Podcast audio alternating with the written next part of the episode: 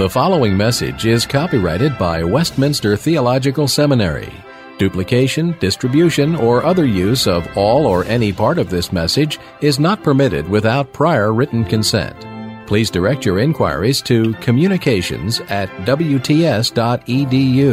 For all other information, please visit the main website at www.wts.edu.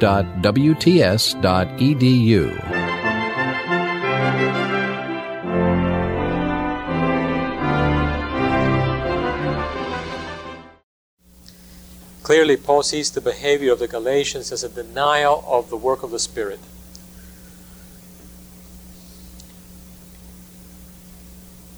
I am not sure. When you read uh, the commentaries and some other uh, works on the subject, and you ask what is the significance of this verb here, epiteleiste, I don't know that, that the meaning of that term, the significance of it, has been satisfactorily appreciated. It is the first time in the writings of Paul that we see the explicit contrast between sarx and pneuma. In other words, even if Galatians is uh, put relatively late, as I do, as I put it, uh, even then it would be the first letter, the first time in his writings that have survived, uh, where he explicitly contrasts sarx and pneuma. The earlier references to sarx in chapters 1 and 2 had been more or less neutral at least uh, there wasn't a, a, a, uh, clear pejorative connotation to them. Maybe, probably something about the uh, nuance of weakness. Uh, you know, no flesh would be justified, perhaps, but that it's not a prominent idea. In this passage, it is clearly pejorative. Burton is probably right in seeing a reference to circumcision and therefore to the material body, but uh, he fails to appreciate that given the, the sheer contrast with pneuma, sarx takes on something else and not just. Paul isn't simply saying, having begun the Spirit, now are you going to complete it by cutting the flesh? Obviously, that's part of the of the background and, and gives it a you know particular uh, emphasis. But uh, that's not all that Paul has in mind. Clearly, uh, Sarx is taking on the, the notion of self confidence as opposed to reliance on supernatural uh, means and power. And uh, you know, you could argue that now you have added a couple of terms. If you see chapter two as setting forth two systems or two approaches. Uh, one you have faith, the other one you have uh, works of the law, one you have um, freedom, and the other one you have slavery, and this one you have spirit over against flesh. So how does this affect the epiteleiste that I was that question that I was asking? Well, I don't know that we ought to press it, but uh, keep in mind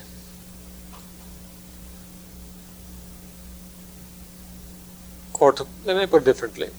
There is some reason to believe How's that for conviction? Uh, that the Judaizers did not necessarily de- deny the truth of the Galatians' justification as such. In other words, that the, the, the Judaizers were not necessarily questioning the veracity of their conversion, the uh, because you know when Paul says having begun in the spirit, that seems to be a given. You know, we are accepting that. You are recognizing that. Um, now, do you proceed to do something else? The issue then would not be whether the Galatians are saved or not, from the Judaizers' point of view here, but rather whether they will bring their faith to fruition by joining the seed of Abraham.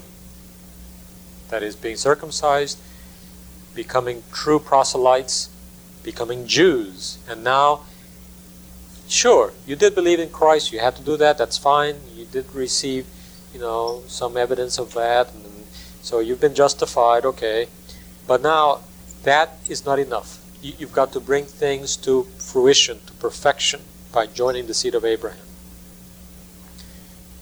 Paul therefore adds that in the case of Abraham himself, what really mattered was faith.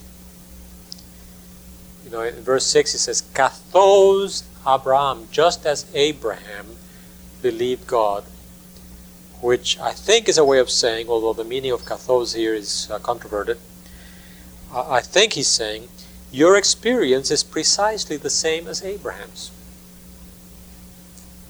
So you don't have to worry that you do not belong to the seed of Abraham. That's going to be the thrust of, uh, I mean, the burden of the argument in the rest of, uh, of, the, of the passage.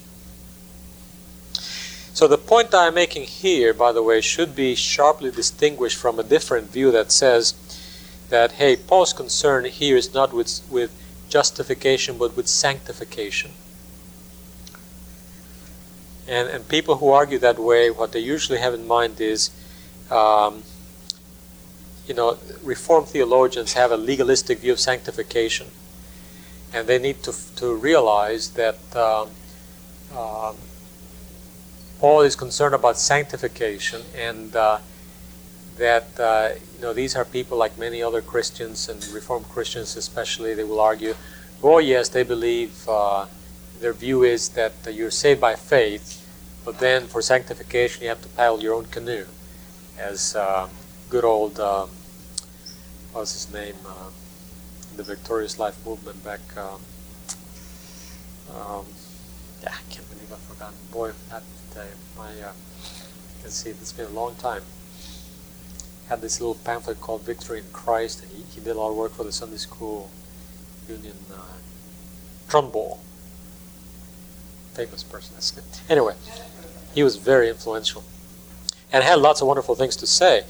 But but this was you know the real burden. Uh, you know, evangelicals, uh, he didn't specifically focus on Reformed theology as such, but I, I think that's kind of what's involved. Um, talk a lot about faith for salvation, but then when it comes to the Christian life, uh, then they have to learn this, you see. You cannot bring it to fruition, you know, be sanctified. Um, and I'm, I was afraid that, that some of the things I'm saying could be construed as though that's what I'm getting that's what I'm saying now. That's not what I'm saying. But you know, unavoidably and undoubtedly, there is a measure of truth to that as well.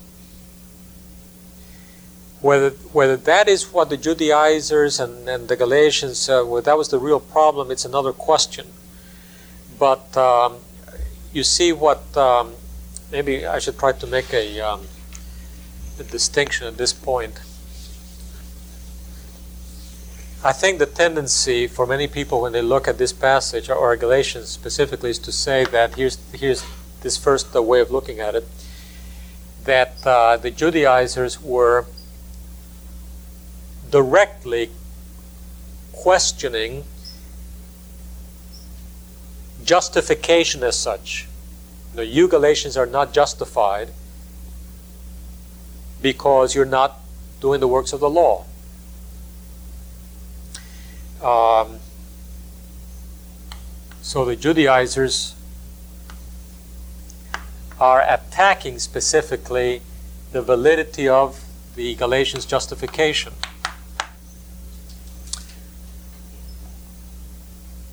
A, let me look at the third position that I was trying to distance myself from says, uh, no, the, the problem here is the Judaizers are not, are not really concerned with justification as such, and, and therefore, Paul also is not focusing so much in the beginning of their experience, but rather on the matter of uh, you know, Paul is dealing with sanctification and not with justification.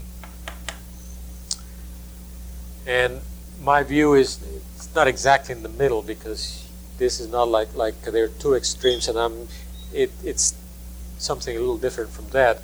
My point is that I don't think the Judaizers would necessarily question the validity of their salvation, but rather pressing them to bring that experience, true though it may have been and valid though it may have been, it is incomplete. Now you need to bring it to completion. Um, so, and you do that by joining the seed of Abraham, which you are not, you see. Now that is the basic problem. According to the Judaizers, these Galatian Gentiles are not the seed of Abraham, and they how can they expect see to be fully God's people unless they are the sons of Abraham? And so the, the whole argument, the whole debate focuses on that question. Maybe, maybe something like that. It, it's hard to be sure.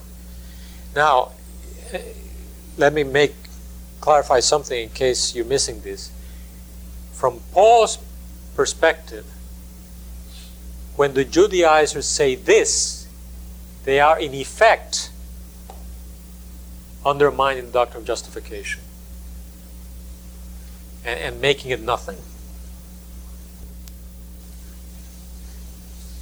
I think the tendency for many people when they look at this passage or Galatians specifically is to say that here's here's this first way of looking at it that uh, the Judaizers were directly questioning justification as such. The you Galatians are not justified because you're not doing the works of the law. Um, so the Judaizers are attacking specifically the validity of the Galatians justification.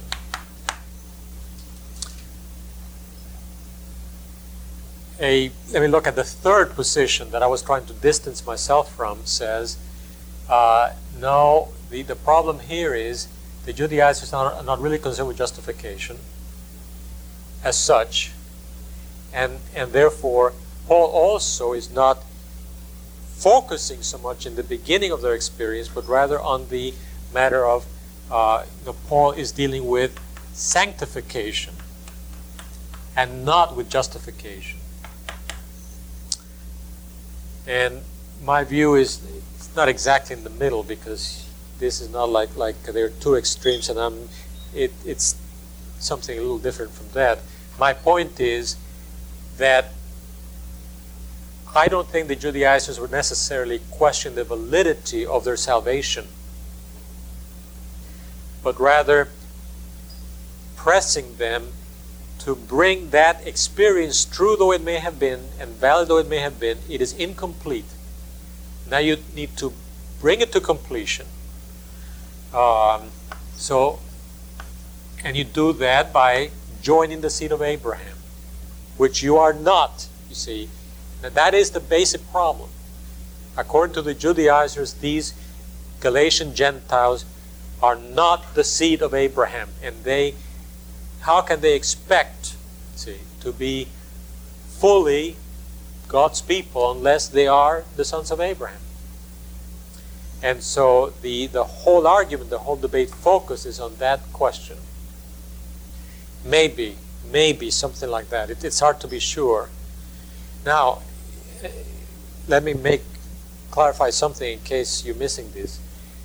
From Paul's perspective, when the Judaizers say this, they are in effect undermining the doctrine of justification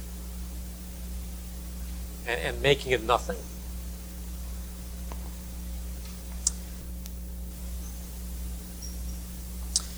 All right, the uh, basic arguments that Paul sets forth begin here in chapter 3, verse 7, and go on through chapter 4, verse 7. And then the, the first thing here is the, uh, the Abrahamic promise in verses 7 through 14. We have identified the basic question, the crucial question, namely, who are the true sons of Abraham? And Paul's answer is that sonship, in this sense, is received by faith, not by law. In verses 7 through 9, first of all, and we can do this one quickly, Paul states that answer in positive terms. Uh, you have this quotation from Genesis 15, verse 6. Uh, he, Abraham believed and it was counted to him as righteousness. And that leads to um, uh, a very important declaration. Ginoskete ara, therefore you know. What do you know? You know that hoiek pisteos hutoi huiois in Abraham. Uh, clearly, the, the word order and the whole syntax uh, puts the emphasis there. Hoiek pisteos. The ones who are by faith, these are the true sons of Abraham.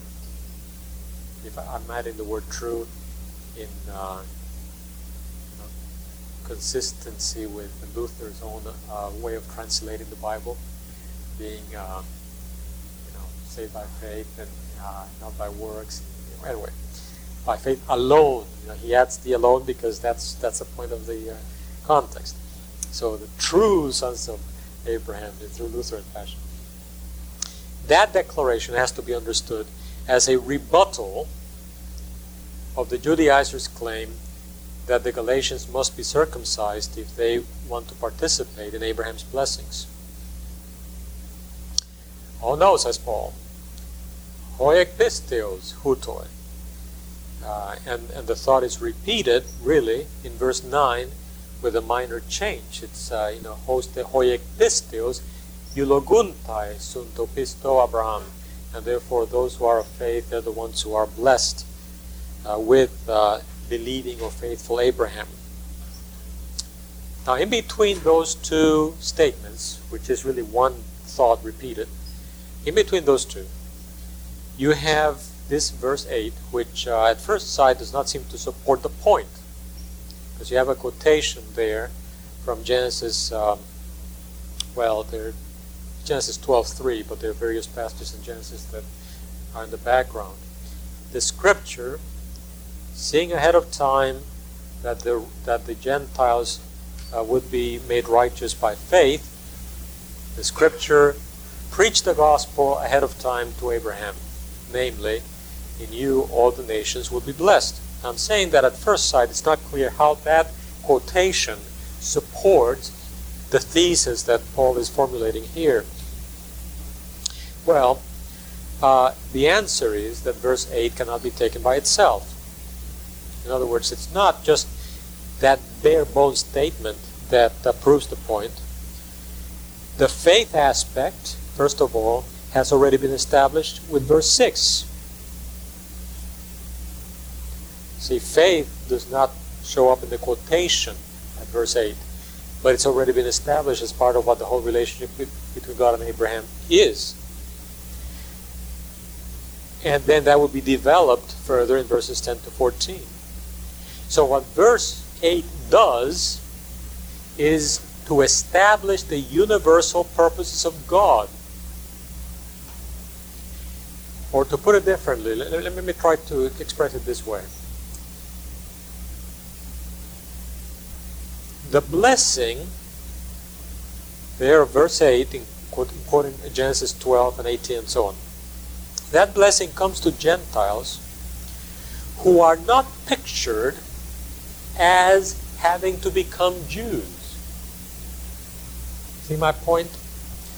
When God gives his promise to Abraham in Genesis 12, he does not say the nations um, will become Jews and thereby, you know, whatever way you would have had to phrase that, uh, and there, therefore they will be blessed. No, the Gentiles are indeed pictured as receiving the Abrahamic blessing, and nothing is said about their having to become Jews.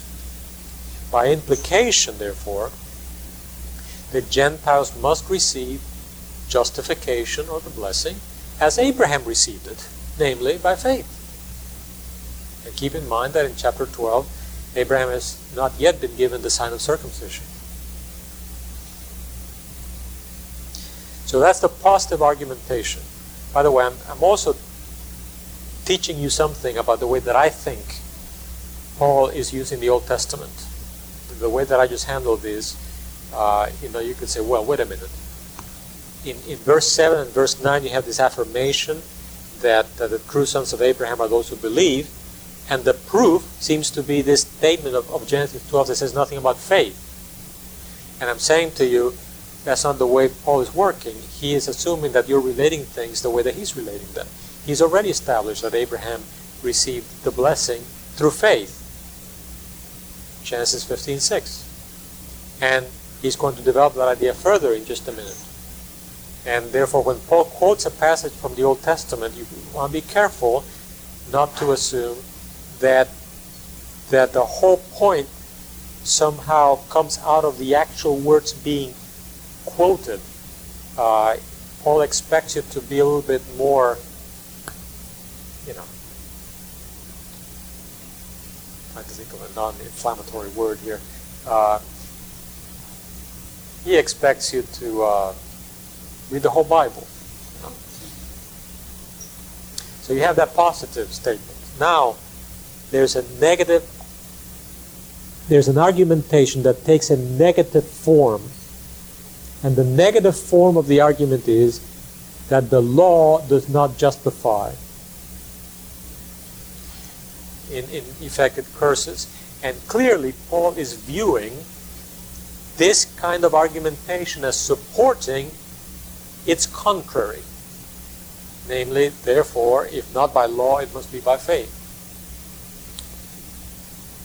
Now you look at the structure of the argument, uh, and I have given you something like a little chart there in the uh, lecture outline. In verse 10, you have a statement, for as many as are the works of the law are under a curse, that receives a proof from Deuteronomy 27 26. Then the second statement is in verses 11 and 12 by the law no one is justified before God, and the proof is a double quotation, namely combining Habakkuk 2 with Leviticus 18. And the third statement is verses 13 through 14 that Christ redeemed us uh, from the curse of the law by becoming a curse. And the proof of that one is uh, Deuteronomy 21 23. So you have a threefold statement, each of them uh, supported by Scripture. Uh, the first and the third supported by uh, qu- uh, quotations from Deuteronomy. The second supported by a double quotation, a linking of Habakkuk 2 with uh, Leviticus 18. So let's look at these. First of all, the use of Deuteronomy 27, verse 26, uh, in uh, in Galatians 3:10. The big problem here and it is becoming a bigger and bigger question, seems, has to do with whether or not there is an ellipsis in the argument. Traditionally, uh, sometimes even without being terribly conscious about it, people have assumed that Paul is assuming something, namely that all people are sinners. Because you see what he does there in verse 10. As many as are the works of the law are under a curse, because it is written, Cursed is everyone who does not continue in all the things that were written in the book of the law to do them. Uh, look. Right. Oh. Um,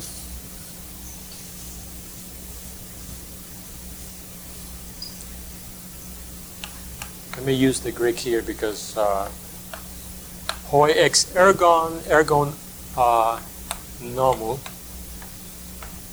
These people who are characterized by the works of the flesh or are of the works of the flesh or however you may want to express that idea are under curse proof. Um, cursed is everyone who disobeys, all right? Who does not remain in the things of, of the law to, to do them. Now, uh, see, those two statements by themselves, you could say that's a, um, a defective syllogism or something. And, and what's missing is, most people have said in the past, well, of course not. Everyone disobeys.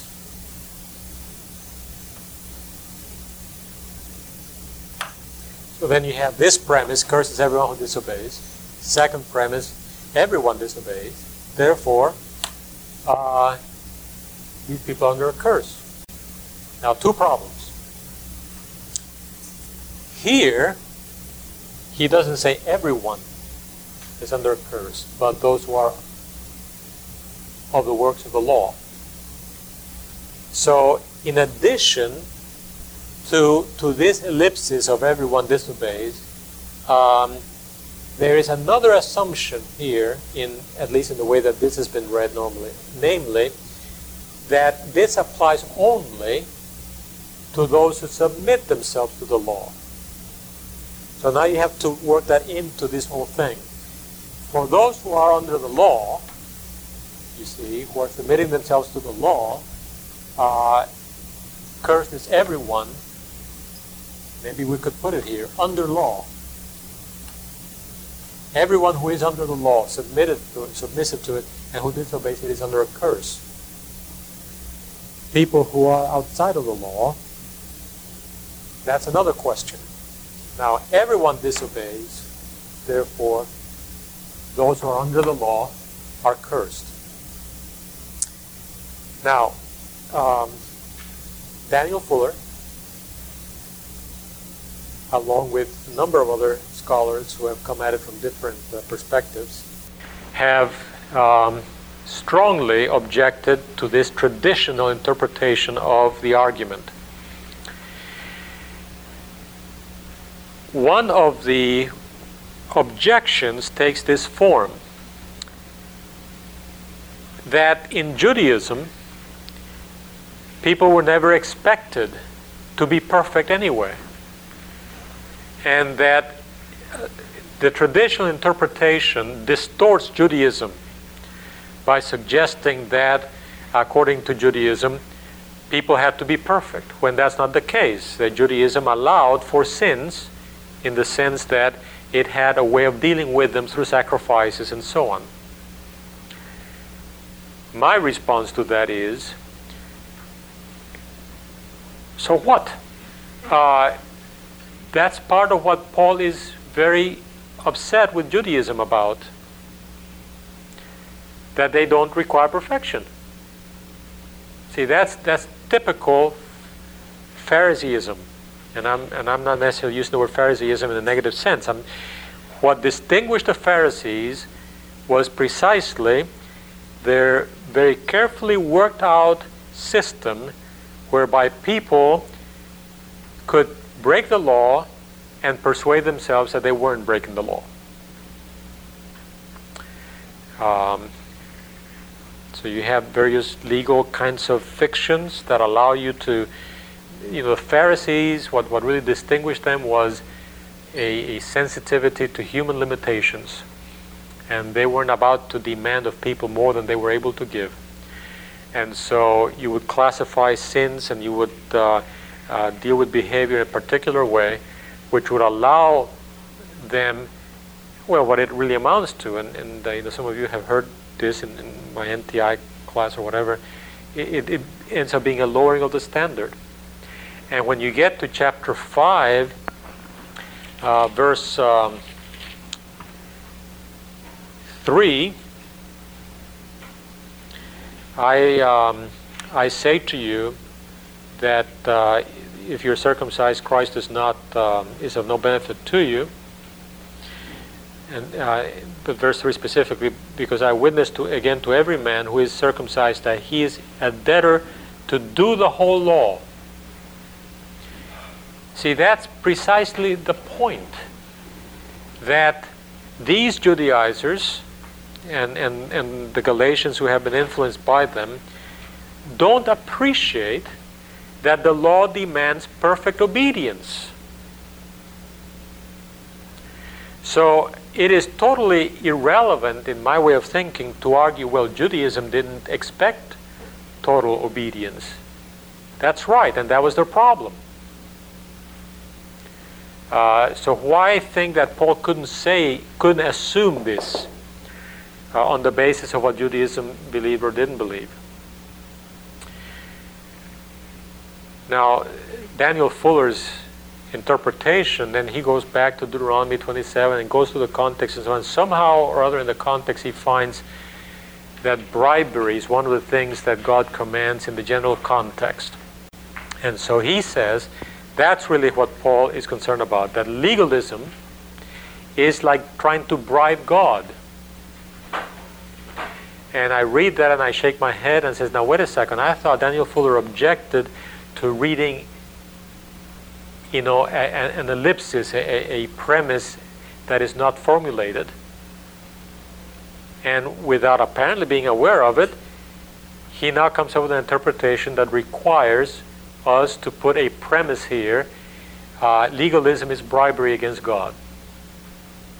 Now, the difference between the traditional interpretation and Fuller's interpretation is that this assumption is one that's, you know, clear from, from Paul's writings. I mean, he says very clearly in Romans 3 that no one, you know, does what is pleasing to God and so on.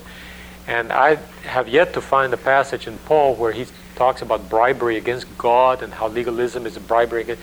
Uh, so I, I, think that's uh, kind of curious, to put it mildly.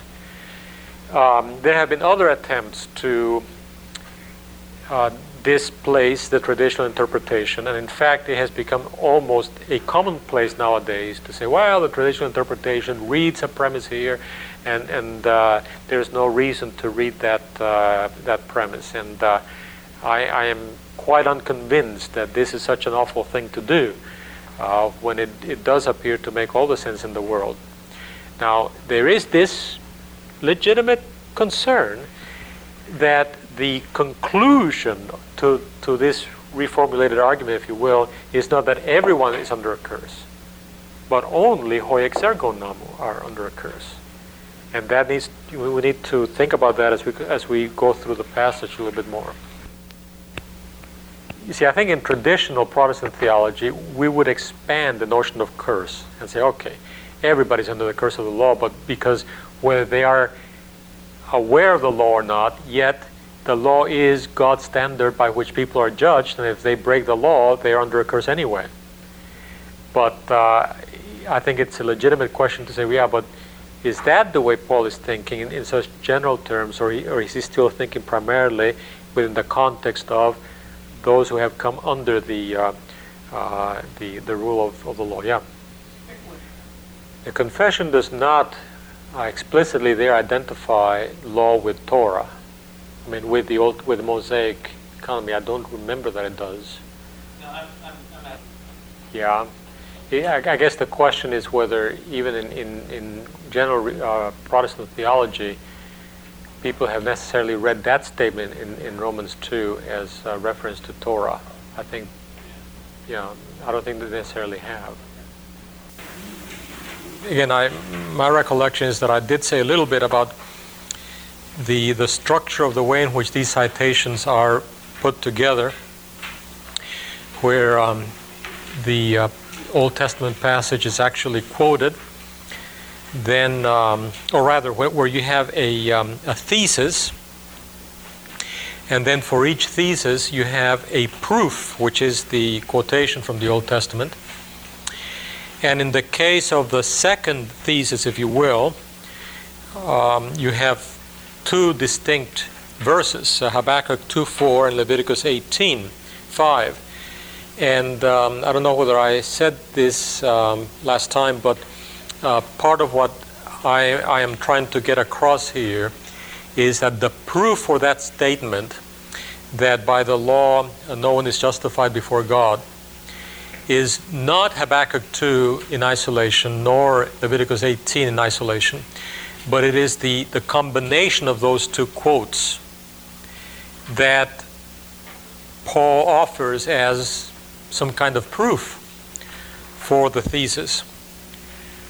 But now let's talk about each of these. So we're going not to um, parenthesis B, the use of Deuteronomy 27, verse 26.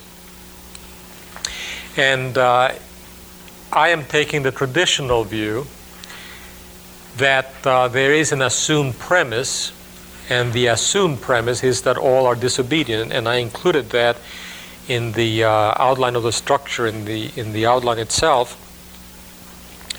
You have the uh, statement from Deuteronomy 27:26, "All who disobey are cursed." That's basically what the statement says.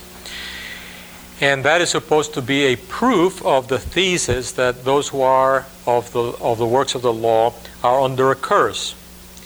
And the only way that that seems to work logically is if you assumed a very reasonable premise that all are disobedient, therefore, all are under a curse. Now, that traditional view, which um, in fact, when I was down last week at uh, Beeson Divinity School, I was talking to Frank Thielman, who published his book upon the law very recently, and I was able also to read it while I was on the airpl- airplane uh, to make sure that I had read it before I saw him and talked to him. But it's really quite a uh, quite an impressive uh, piece of work. But I was talking with him, and he showed me uh, he had been reading Justin Martyr, and he has a, a section in which Justin Martyr appeals to this passage or refers to it and uh, in a very explicit way um, points out that, yeah, this makes sense because all are disobedient. And uh, I mean, as far back as the second century, for sure, people were understanding the argument that way. And um, they did for 19 centuries.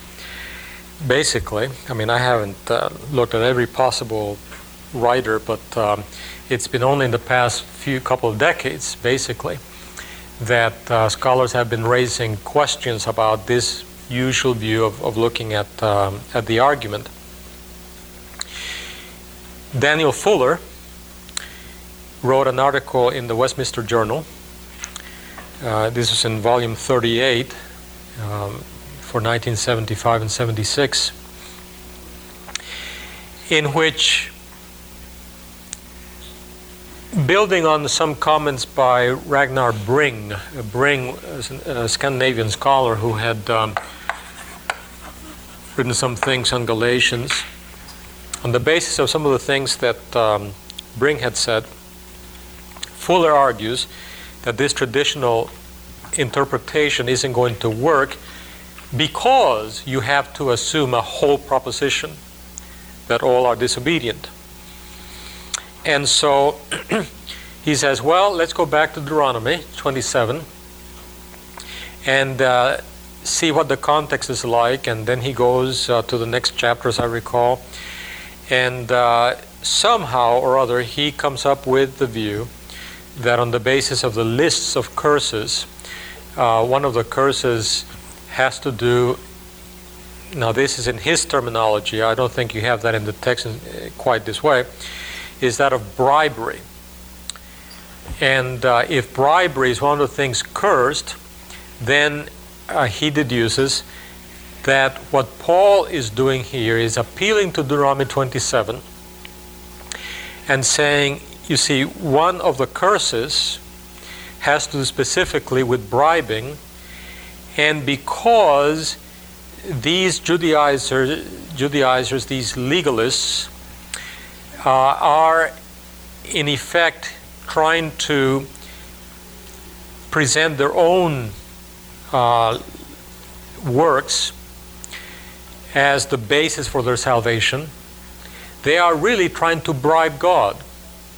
And so, bribery, which is an explicit uh, curse in uh, Deuteronomy 28 or wherever, uh, that's really the specific sin in view. Legalism bribes God is a heinous crime deserving condemnation. And so he departs from that, uh, from the traditional interpretation, and, and goes in this other direction. But of course, it doesn't take more than three or four seconds, I don't think, to uh, realize that um, this interpretation has to add a proposition just as much as the uh, traditional one.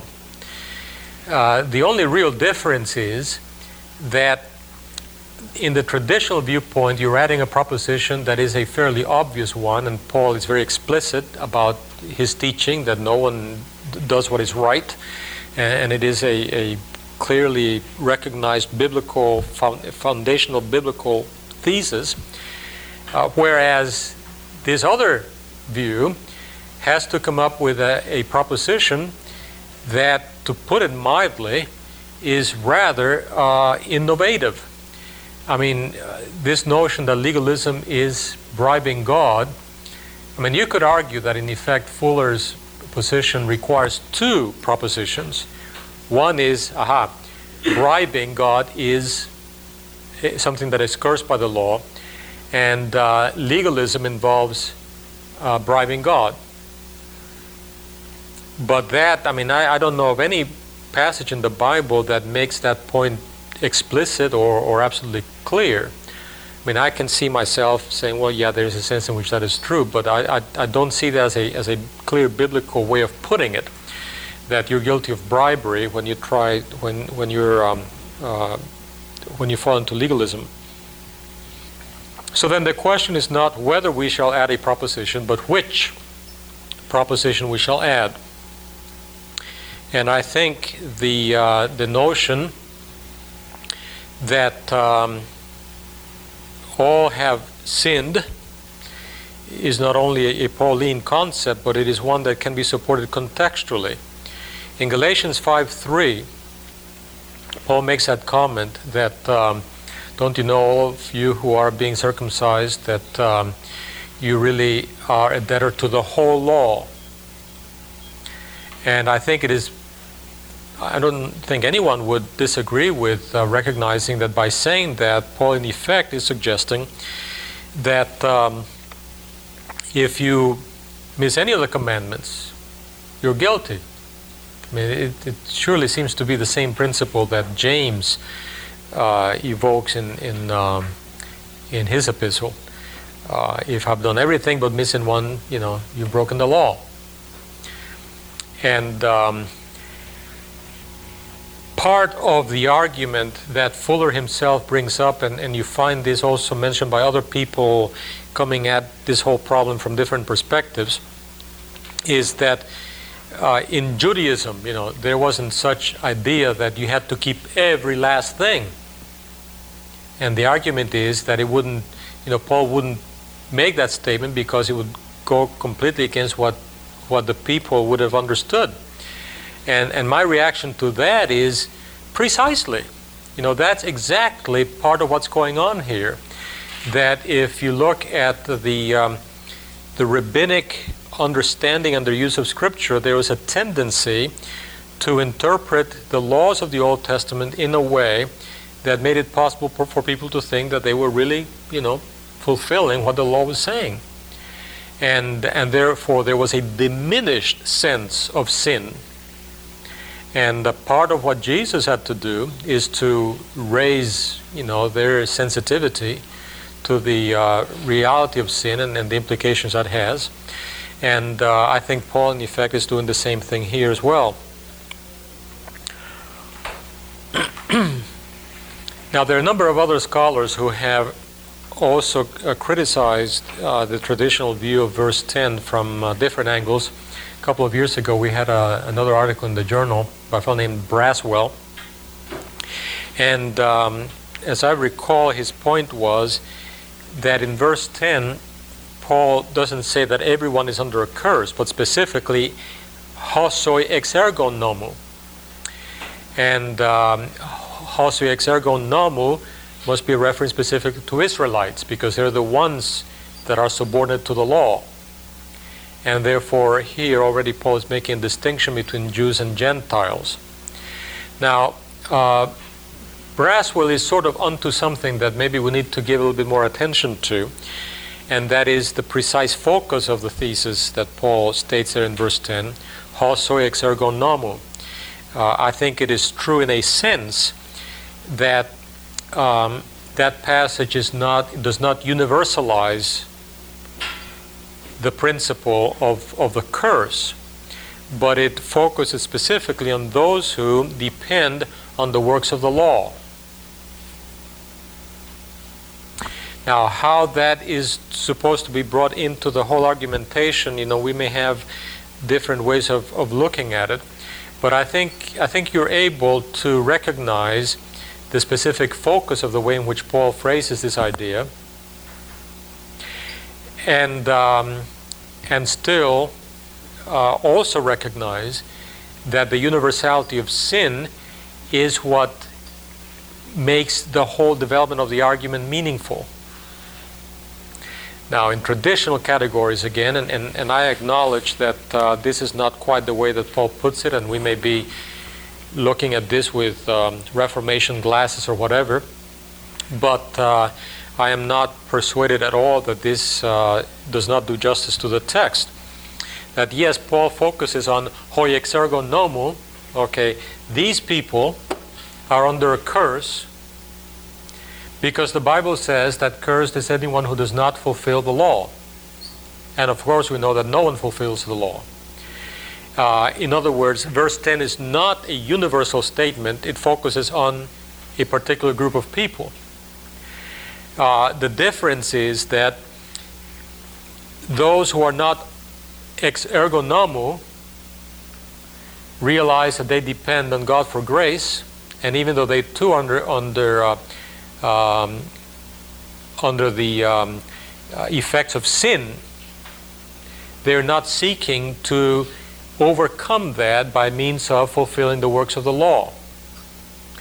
Uh, so I, I, don't think, uh, and I just don't really see that uh, the the narrowing of the uh, focus to those who are of the works of the law uh, by any means you know, is a really significant argument against the traditional interpretation. But there have been a number of um, attempts to deal with the argument um, which are alternatives to the traditional view, and uh, you, you need to be aware of that.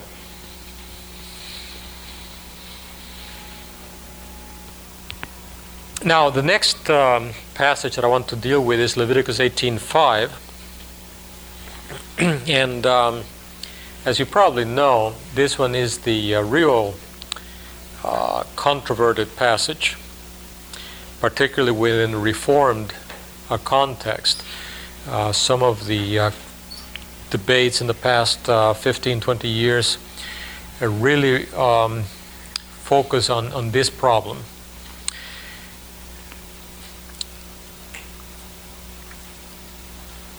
How can Paul, both here and, and in Romans chapter 10,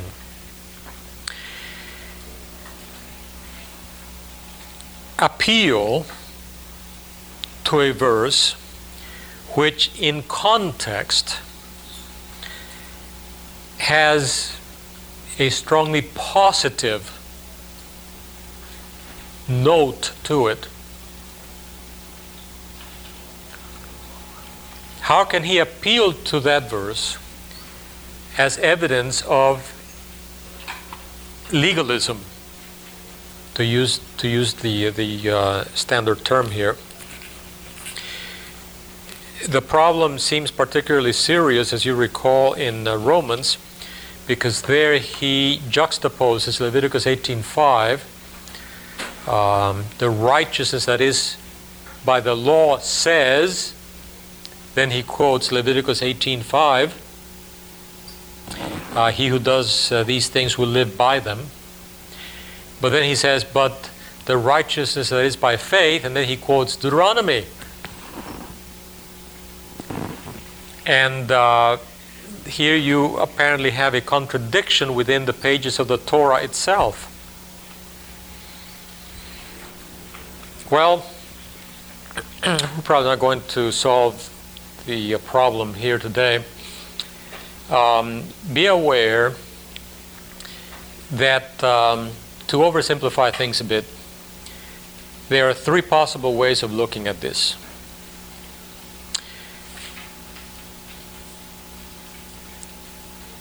The first approach is to acknowledge fully the positive element in Leviticus 18:5 in context. That is a statement given by God intended to encourage people. They are his redeemed uh, people. He has given them laws and he says, "Obey me, you know, be holy as I am holy."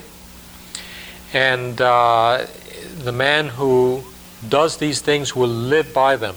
So life is promised, in some sense, uh, that uh, permanent uh, fellowship with God really is what we're talking about within the context of an obedient um, lifestyle, obedience to the covenant. And that therefore, uh, Paul, who is not dumb, and uh, who would have understood Leviticus 18:5 properly, Paul too personally understands Leviticus 18:5 in a positive way.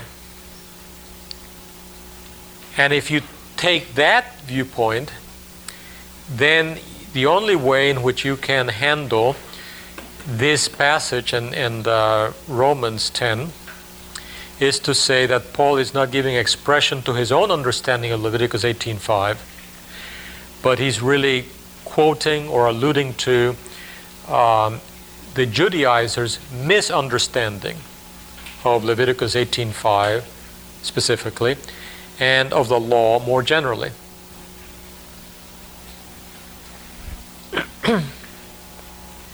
now, Daniel Fuller, again, would be the most uh, vocal exponent of, of that position. Paul doesn't really believe that Leviticus 18:5 teaches legalism, but he's taking it as a statement of legalism. Why? Because the Judaizers did.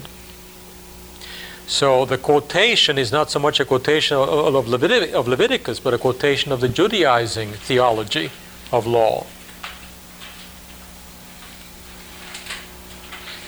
Okay, that's one position at one end of the spectrum. At the other end of the spectrum, you would take the, the view that when you read Romans 10 and you read Galatians 3, it seems obvious or it seems most natural that Paul is telling you what he himself thinks. And that therefore you have to go back to Leviticus 18:5 and understand Leviticus 18:5 even in its own context back there, not in positive terms, but in some quote unquote legalistic way.